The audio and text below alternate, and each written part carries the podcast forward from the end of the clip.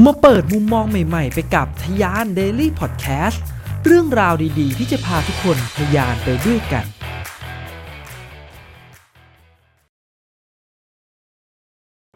สวัสดีครับทยาน Daily Podcast กับผมโทมัสพิเชยตุปตีนะครับ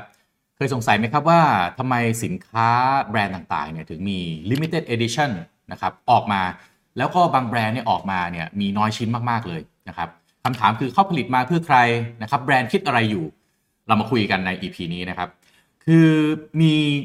คนเนี่ยบอกว่าอะไรที่มันได้มายากๆนะฮะก็จะทำให้เราเห็นคุณค่าของสิ่งนั้นมากขึ้นนะครับ ซึ่งก็จะมีความคล้ายคลึงกับแนวคิดนี้นักการตลาดก็เลยเอาไปประยุกต์ใช้นะครับ ให้เป็นกลยุทธ์การตลาดที่ออกสินค้ามา แล้วก็เป็น limited edition นะครับหรือการออก collection พิเศษนะฮะที่อาจจะช่วยกระตุ้นความตื่นเต้นของลูกค้าอ่าให้หันมาสนใจในแบรนด์มากกว่าเดิม บางแบรนด์เนี่ยอยู่มาเป็นเวลานาน ตะโกนไปแล้วลูกค้ากลุ่มใหม่ ๆ ก็ไม่ได้ยินนะฮะเพราะว่ารู้สึกว่ามันไม่มีความเชื่อมโยงนะครับก็เลยมีการทำ limited edition ซึ่งกลยุทธ์ในการทำ limited edition เนี่ยก็มีค่อนข้างหลากหลาย แต่เรามาดูจุดประสงค์ของแบรนด์ก่อนว่า โดยทั่วไปแล้วเนี่ยแบรนด์เขาคิดอะไร นักการตลาดเขาคิดอะไรกันอยู่นะครับเวลาที่ใช้กลยุทธ์การขายสินค้าแบบ limited edition เนี่ยมันทำให้ตัวสินค้าเนี่ยแฝงมาด้วยความรู้สึกที่บ่งบอกถึง character ใหม่ ๆ ของตัวแบรนด์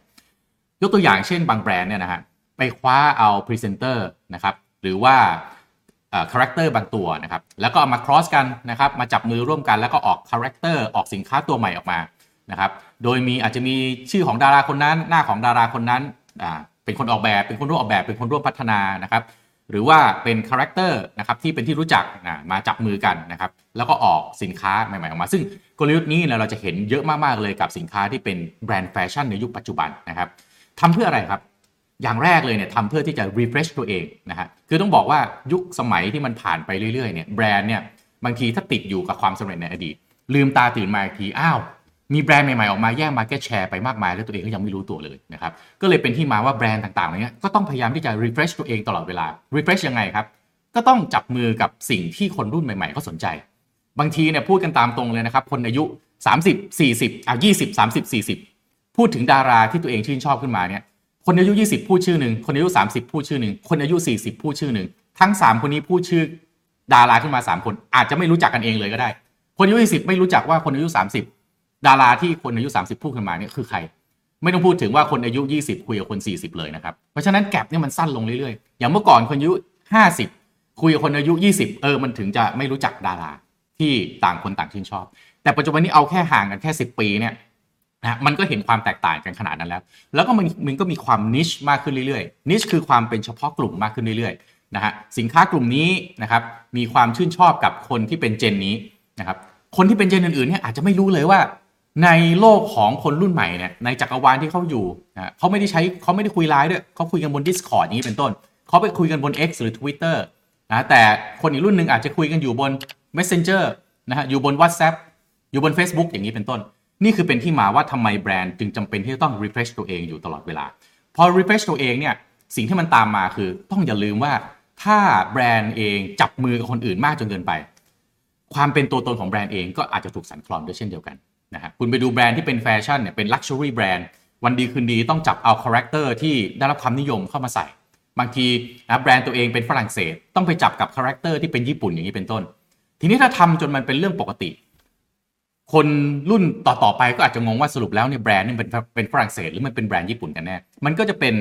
การทำให้ตัวแบรนด์เองถูกสั่นคลอนในเรื่องของจุดยืนนะครับหรือ character ที่ชัดเจนของตัวเอง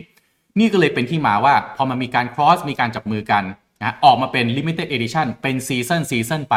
จึงเป็นกลยุทธ์ที่จะทำให้ตัวแบรนด์เอง สามารถเข้าถึงคนรุ่นใหม่ ลูกค้ากลุ่มใหม่ๆได้ พอตะโกนออกมาปั๊บแล้วลูกค้ากลุ่มอื่นๆ ที่ตัวเองยังไม่เคยเข้าถึงเนี่ยเขาได้ยินด้วย ในขณะเดียวกันก็ไม่สูญเสียความเป็นตัวตนตัวเองที่สร้างมาเป็นเวลาหลายสิบ หรือบางแบรนด์เนี่ยเป็นร้อยปีก็เป็นไปได้นะครับ นี่คือที่มานะครับ ซึ่งการสร้างพึงความพึงพอใจเนี่ยมันก็ไม่ได้มาเพียงแค่การให้บริการที่ดีนะครับแต่บางทีมันมาด้วยการทำให้เขาลูกกลุ่มลูกค้าเนี่ยได้ครอบครองกลุ่มสินค้ารุ่นใหม่ ๆ ที่พิเศษไม่ซ้ำใครนะครับ ตัวอย่างเช่นการทำ limited edition นะฮะไม่ว่าจะเป็นอาหารไม่ว่าจะเป็นเสื้อผ้าเนี่ย ทำไมบางทีออกมาโหจำนวนน้อยมากเลย เราเคยคิดไหมครับว่าเอ๊ะทำไมเขาไม่ออกมาเยอะๆไปเลยอะถ้ามันขายดีขนาดนั้นเนี่ยนะออกมาเยอะๆไปเลย จะออกมาทำไมแค่ 900 ชิ้น 500 ชิ้น 1,000 ชิ้น ขายไปเลยสิหมื่นชิ้นแสนชิ้นยังไงก็มีลูกค้าซื้ออยู่แล้ว ประเด็นมันก็คือแบบที่ผมว่าไปนี่แหละครับ ถ้าคุณทำ limited edition ให้มันเป็นแมสให้มันเป็นเรื่องปกติ ก็อาจจะสั่นคลอนจุดยืนของแบรนด์ของคุณได้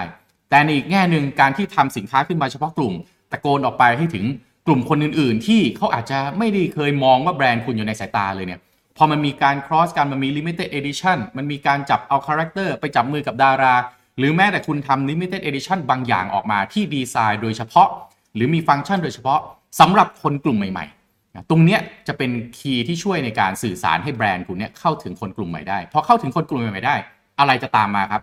market share นะครับช่องทางจัดจำหน่ายใหม่ ๆ ซึ่งสุดท้ายมันก็จะทำให้มูลค่าของแบรนด์มันสูงขึ้น มีความเป็นอมตะมากขึ้น ผมอยากให้นึกถึงแบรนด์เลยนะครับ ถ้าเป็นในสมัยก่อนเนี่ย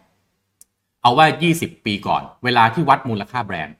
จะมันจะมีแต่แบรนด์ FMCG FMCG คืออะไรครับ โค้กนะฮะเอ่อเสื้อผ้าหรืออะไรก็ตาม ติดอันดับมาเป็นเวลานาน ปัจจุบันนี้เป็นยุคของบริษัทเทคใช่ไหมครับ เราเคยคิดไหมครับว่าแล้วหลังจากนี้ไปเนี่ยหลังจากยุคของเนี่ย Apple Google Facebook เนี่ยครองอันดับแบรนด์เป็นอันดับต้นๆ เราคิดไหมครับว่าเอ๊ะแบรนด์ต่างๆ เหล่านี้อีก 20 ปี 10 ปี 20 ปี มันจะยังครองใจคนให้ตัวเองเนี่ยเป็นอันดับหนึ่งอย่างนี้ต่อไปได้หรือไม่ เป็นคำถามที่น่าสนใจ ซึ่งสุดท้ายแบรนด์ต่างๆเหล่านี้ถ้าไม่ refresh ตัวเอง ถ้ามองเพียงแค่ฟังก์ชันอย่างเดียว emotional ไม่ตามมา ต้องอย่าลืมว่าปัจจุบันนี้เวลาที่คนซื้อสินค้านะครับฟังชั่นอลก็ใช่ แต่โดยส่วนใหญ่แล้วเนี่ยฟังชั่นอลมันมักจะแข่งกันได้ในระดับหนึ่งคือวันนี้คุณออกฟังก์ชันนี้มาเดี๋ยวพรุ่งนี้คู่แข่งก็ตามมาได้ มันสามารถ C&D กันได้ไม่ยากขนาดนั้น แต่สิ่งที่มันสำคัญมาก ๆ ที่จะทำให้แบรนด์เข้าไปครองใจคนได้ มันคือคำว่า emotional ทำยังไงให้อารมณ์ร่วมระหว่างลูกค้า ผู้บริโภค กลุ่มคนอื่น ๆ ที่เป็น prospect หรือลูกค้ามุ่งหวังที่วันนี้เขายังไม่ซื้อของคุณ แต่คุณอยากจะได้เขาเหลือเกินให้มาเป็นกลุ่มลูกค้าของคุณทำยังไงให้อารมณ์ของเขาเนี่ยมัน relate ให้มัน engage สอดคล้องไปกับแบรนด์ของคุณเองเนี่ยแหละครับจึงเป็นที่มาของการมีกลยุทธ์ limited edition การไป cross การการไปจับมือการออกนอก area ที่แบรนด์เคยอยู่แล้วก็เคยชิน คุ้นชินทำแบบนี้มาเป็นเวลานาน วันนี้ต้องมาทำสีสันการตลาดแบบใหม่ ๆ เพื่อสุดท้ายทำให้แบรนด์ตัวเอง มันไม่ถูกลืมหายไปจากจิตใจหรือในความรู้สึกของผู้คน ขอบคุณสำหรับการติดตามนะครับ แล้วมาพบกันใน EP ต่อไป สวัสดีครับการนะครับแพลตฟอร์ม Future Skill เป็นแพลตฟอร์มที่ช่วยทุกคนในการพัฒนาตนเองนะครับ ผมมีสิทธิพิเศษที่จะให้ทุกคนช่วยในการพัฒนาตนเองได้ง่ายขึ้นนะครับ โดยผมมีโค้ดส่วนลดสำหรับแพ็กเกจ 1 ปีสูงถึง 50%นะครับ จากราคา 9,948 บาทเหรือเพียง 4,974 บาทครับ และสำหรับคนที่ทำธุรกิจนะครับ ผมมีโค้ดส่วนลด 100 บาทนะครับ ในแพลตฟอร์ม The Vision by Future Skill ซึ่งในนั้นมีคอร์สที่ผมพัฒนาร่วมกับ Future Skill ก็คือ Leadership Under Crisis ด้วยนะครับ โค้ดส่วนลดนี้สามารถที่จะเอาไปใช้กับคอร์สอื่นที่อยู่ใน The Vision ได้เช่นเดียวกันนะครับ สิทธิพิเศษโอกาสดีๆ แบบนี้อย่าพลาดกันนะครับทยานเดลี่